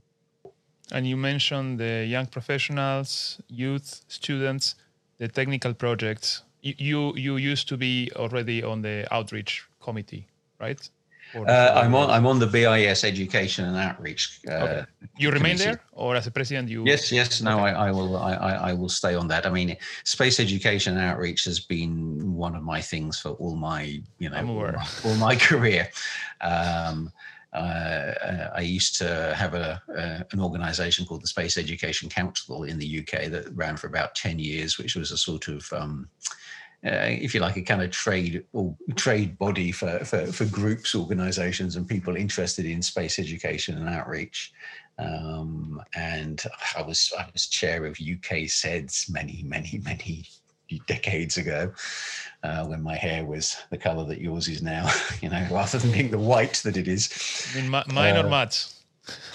I was going to uh, say we we got snap we got snap on the hair. yes. so um, so I, I, what I wanted to ask you is so you mentioned these projects. Do you have any uh, during these three years? Do you have any ex- other particular objective in mind? What that you want to accomplish? Uh, well, what beyond the technical, you know, building the technical projects? Well, I, I, think the things we need, we need more members. Uh, I've already mentioned that that's you know that's a problem for all the small traditional space societies in the world. So we need more members. Uh, we need younger members. Um, we need, I, I, think, to to boost our technical projects. Uh, I think we need to boost our communication and and outreach um, to the broader community. Um, and uh, and then uh, lastly, another personal interest of mine, and uh, I have to say, I've no idea, you know, I haven't, you know, you're hearing this first. So I, have no, I've, I've no idea what the rest of the BIS and council are. I'm, I'm also very interested in, in space and culture. Uh, you know, art, music, you know, the non-scientific, non-technical side of space. Uh, I, you know, I mean, I, have a poem on the International Space Station at the moment. It's been up there for almost a thousand days. Um, we should get that back in. Should get that back in January. Uh, and I know a whole bunch of space artists, uh, um, and I'm I'm keen, if possible, to get the BIS to to, to throw its net even wider than it than it does at the moment, and to try and engage with that community uh, in some way. Uh, maybe it'll be in the form of you know just some lectures um, uh, from from artists. I mean, there's a there's a there's an artist based in London, Irish artist. Uh, Aoife, and um, she was an artist in residence at ESTEC um, uh, a couple of years ago, and so she has some interesting, you know, perspectives. Uh, but there's a whole bunch of, you know, of, of, of other space-related artists um, in in all sorts of media, and I don't think people largely know they exist. Uh, the space community itself, but also the public. They're, they're sort of working on this stuff because they find it interesting, but they, you know, it, it's difficult for them to, you know, to, to intersect to get the visibility. And I think I would like the, you know, the BIS if it can to, you know, to champion them.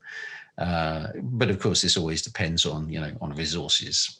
Well, funnily enough, I mean, we uh, next week uh, I've just done an interview with uh, a, a, couple of artists who've done the Mars House in Bristol. I don't know if you know about that project. I've heard of it, but, but I don't know about it. Yeah, it's. I mean, it's really fascinating because because one of the great things is it, it's it, they've got a team of architects that that did the Antarctic um, uh, buildings. Yes, uh, and um, uh, but they're kind of leaving it open, and so that it's much more the people's response to the to, to the actual inside space that sort of grows the space. And I and I and I think it is really important. The art, I think, artistic perspectives on things are incredibly important, particularly when it comes to yeah if, if we're ever to going to go to live on mars but but i do exactly the same thing i we, we sometimes have musicians we sometimes have artists and we sometimes have and we talk about music all the time because i think there's a massive space music connection. And uh, I think I must be the only person that's done a gig with a band in the BIS uh, Arthur C. Clarke House. Excellent. Well, yeah. so, so, so, so, so, that that'll that'll be another uh, you know a, thing. I, I, you know I will publicly sign up to now that we are going to have at least one gig at Arthur C. Clarke House during my time as president. I don't know what it'll be or how, but you know uh, we we will do that. Well, well, I'll tell you what. For the 250th, um, is it going to? Yeah, the 250th episode, or maybe the 300th episode of the podcast, because we because it was the 100th episode of the podcast. We did a live gig there. So please have us back, Chris. Well, tell, tell, tell, me, tell me, tell me the tell me the date. You know of the uh, you know of yeah. Well, it's well, this is episode two two eight. So I guess it's for it's probably too soon for two fifty, but for three hundred, yeah, we we'd be I don't know, 70 weeks away or something like that. So Oh, what's that? That's, that, that's a, cool. a, year and a half. We can, yeah, no, yeah. We, we, we can do that. We should um, be all vaccinated by then, right? And particularly because I mean, the BIS's you know motto again is from imagination to reality, and, and really, all of the all of the really interesting projects I've been involved in in my life have come up through imagination and conversations like this one you know? Uh, and then okay you get into the planning and implementation phase and then you have committees and all the rest of it. But in my experience the good ideas tend to come up in in social settings. Um, and if you look back at the early pictures of, of the BIS from the 1930s, the meetings are all in pubs, you know.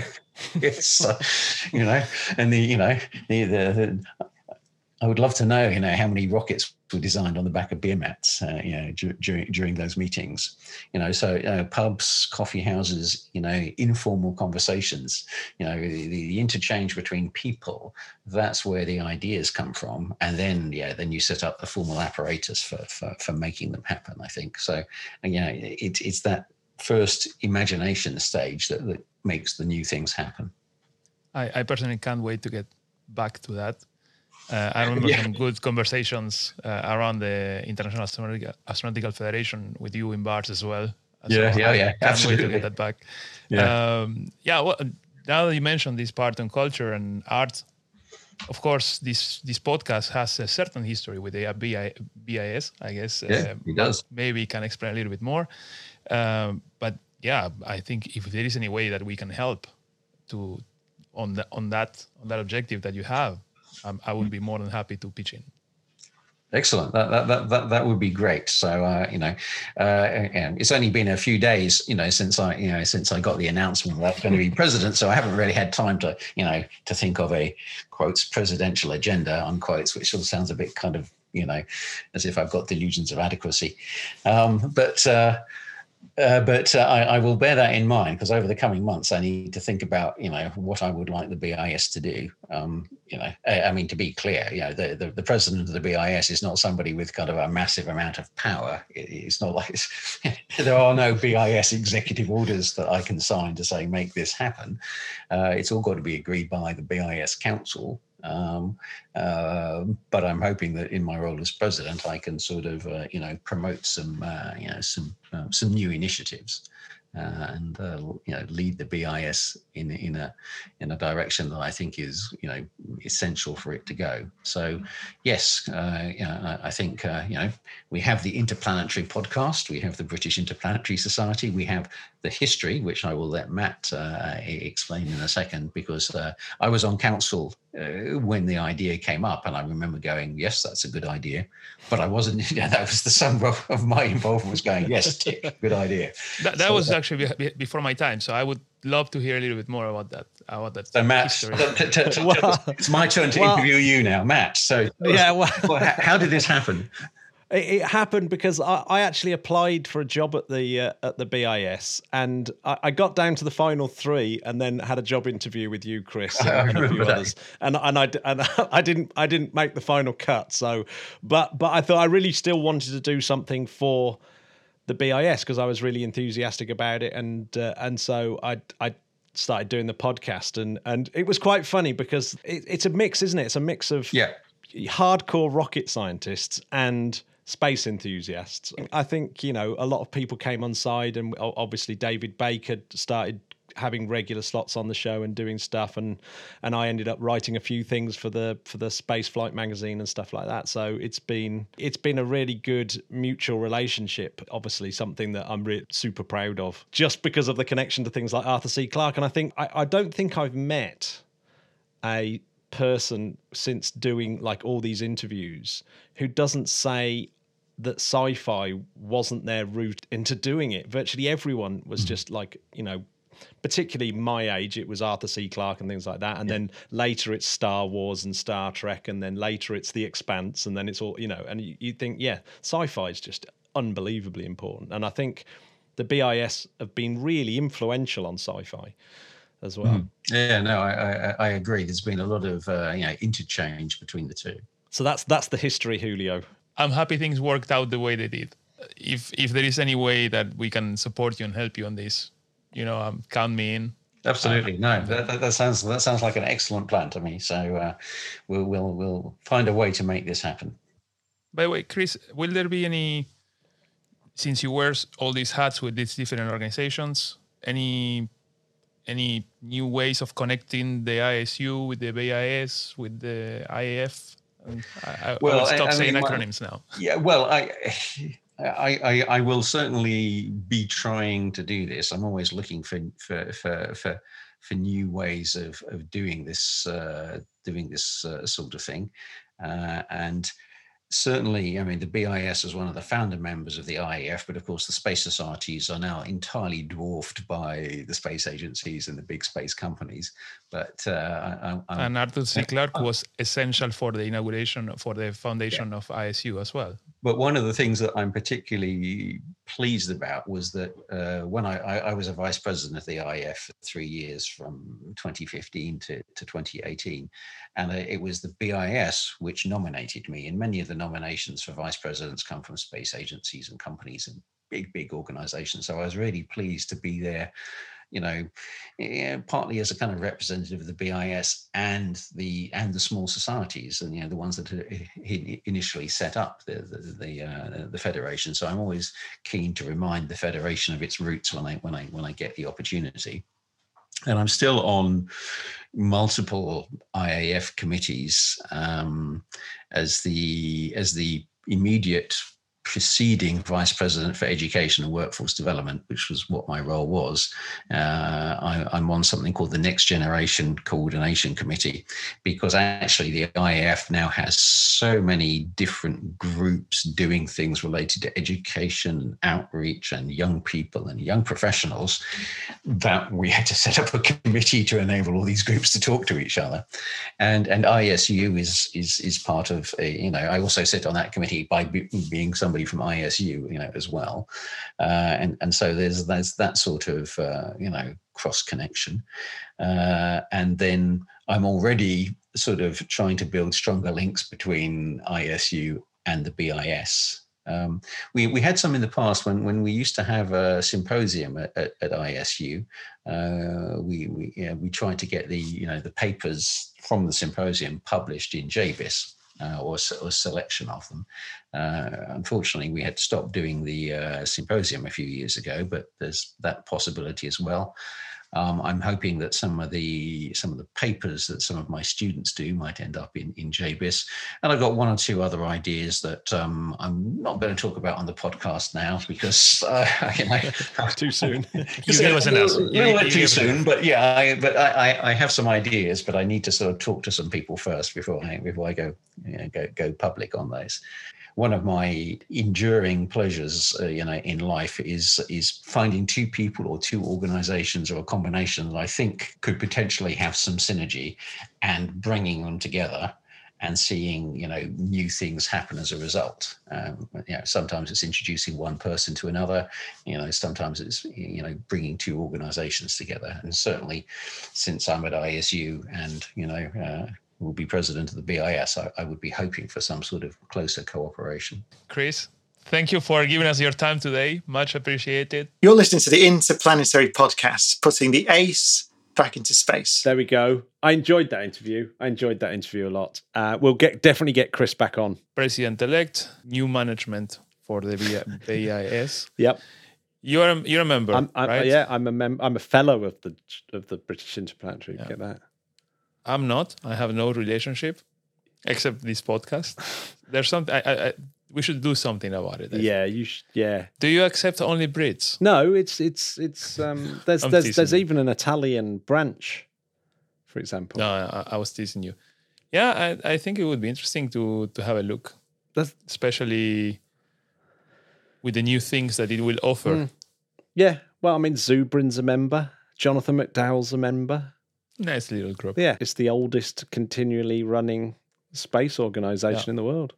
I think you should do more podcast recordings live there. Oh yeah, no, definitely. We definitely need to do another gig. I remember that one. That was that I, I was not there. I just listened to it as an, as the audience, and that was fun. Yeah, yeah, yeah, yeah. No, it was it's brilliant. There's a there's a video. It's it's one of the ones we got on YouTube video as well. It's good with some songs, Bowie covers.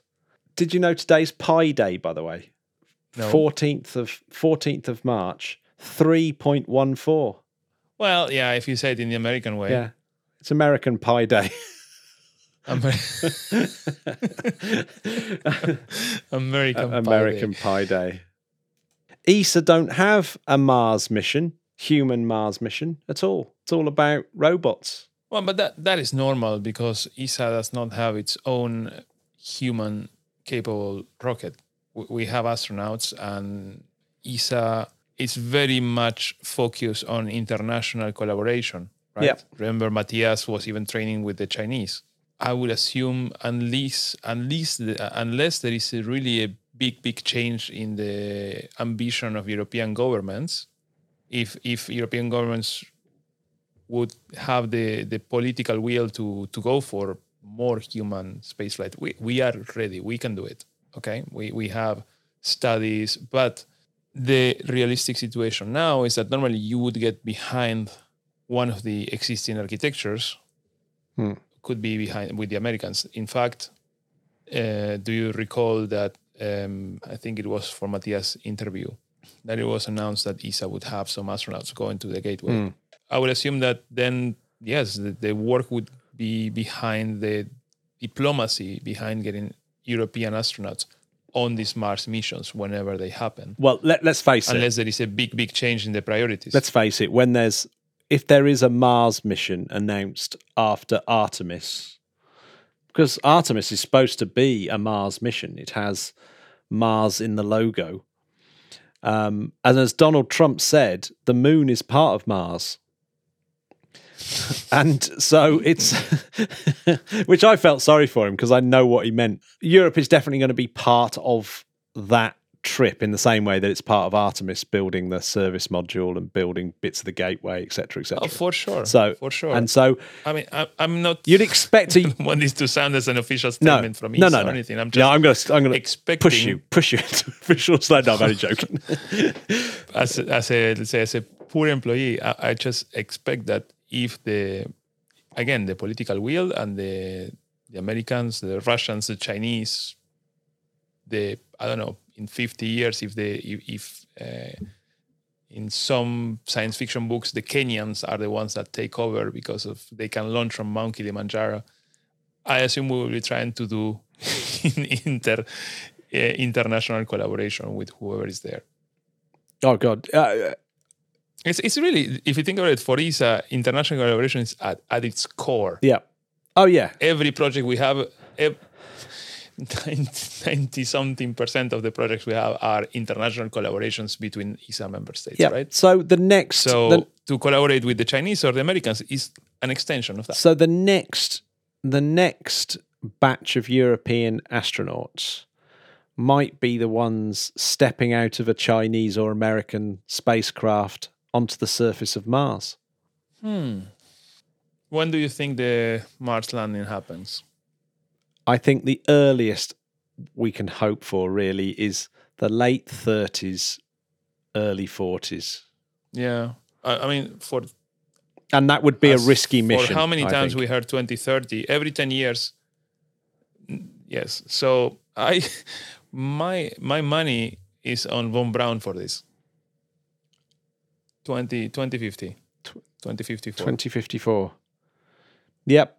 So if we have astronauts being hired now, let's assuming they are in there, assuming, imagine that, okay, in the last election, you had people more in their mid 30s, Hmm. right? So I would guess that by the time we go to Mars, they would be retired.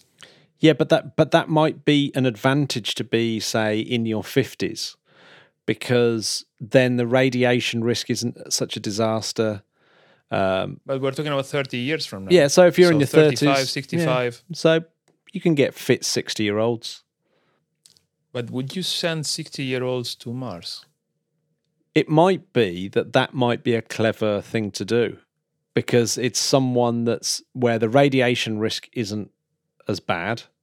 Um, they've obviously got lots of experience, so as long as they're he- they're still healthy, it might be a good thing to send someone of that age.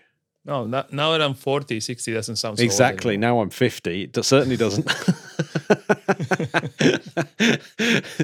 Is that- so I think that's why I'm pushing for it. Well, I think So yeah, Yeah. Okay, I like it. One of these, one of these next batch of astronauts could be the first European on Mars. Yeah. Well, say if I go, say if we go for my mid forties, as in it, they land in say 40, 44, then they'd they'd definitely be all right, wouldn't they? They'd be like 50, 54, something like that, which is only a little bit older than Matthias and Tim Peake. No, and in the mid fifties, um, I think it, it would be would be totally Yeah. fine. Again, uh, Paolo Paolo Nespoli. How old is Paolo Nespoli? He's he's a bit older, isn't he? He's like I think he's Yeah, but he was flying until not long ago. yeah. Well, of course, John Glenn is the is the ultimate one, isn't he? Yes, but that was a specific thing. Okay, that was a specific mission. Um, because it was him, and there was a big component of it was the age. But Paolo Nespoli, he's now 63, and he flew 2017. John Glenn was seventy seven when he went up on the space. Yeah, but again, it was a one-off. He was not an active astronaut at the time. No, uh, Nespoli, he was 60 years old when he went to the ISS. wow, was he really? Or at least Wow. almost, almost either 59 or, or 60. I, I don't, I, we would have to do the calculation, but so we're talking about if you would send someone 60 years old into space. Europe did it already. That's incredible. Incredible. That is amazing. And this guy, this, I mean, Paolo Nespoli at 60 had to land back on his Soyuz. Ah, man, yeah, they. Imagine the impact on your on on your back. Ouch. I mean, I, I can only think of my back at 40. Imagine uh, your back at 60. Um, of course, Paolo Nespoli is probably infinitely more fit than any of us. yeah, he's definitely fitter than me post lockdown Matt, that's for certain. Um, right, talking of that, we, we better post lockdown this podcast. So I've got a hope in hell of editing the goddamn thing. Good thing we wanted to keep it to 40 minutes. Good job we've kept it short. Yeah. Woo! Well, uh, I've just. Okay, I'm gonna, I'm gonna welcome the uh, latest few people that have joined Patreon recently. Thanks very much for that. That's that's absolutely awesome. And the people that left reviews as on um, I, I I called out for some reviews on iTunes and and got some. Well, I want to hear those reviews. Space podcasts don't get better than this. A perfect blend blend of friendly enthusiasm and nerdy details made accessible. Listeners can keep up to date on the latest space developments and then take a deep dive into perennial topics in the expert interviews. The hosts are very well informed and bring out the best from their interviewees. Oh, that's good, isn't it? I've not read that one.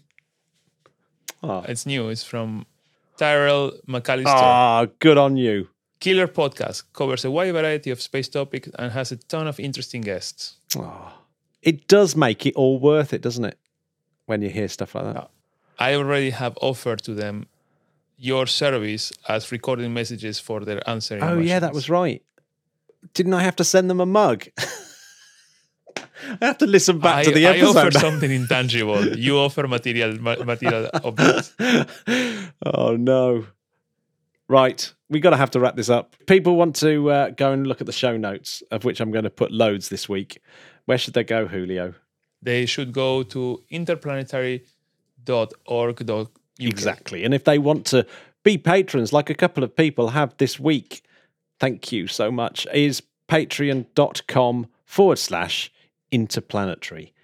And uh, yeah, you can join the Discord and join um, all the Discordians, the Spodcats. And next week, one of the Spodcats is co hosting with me, Rob. And it's all going to be about space architecture. And it's a very good one indeed.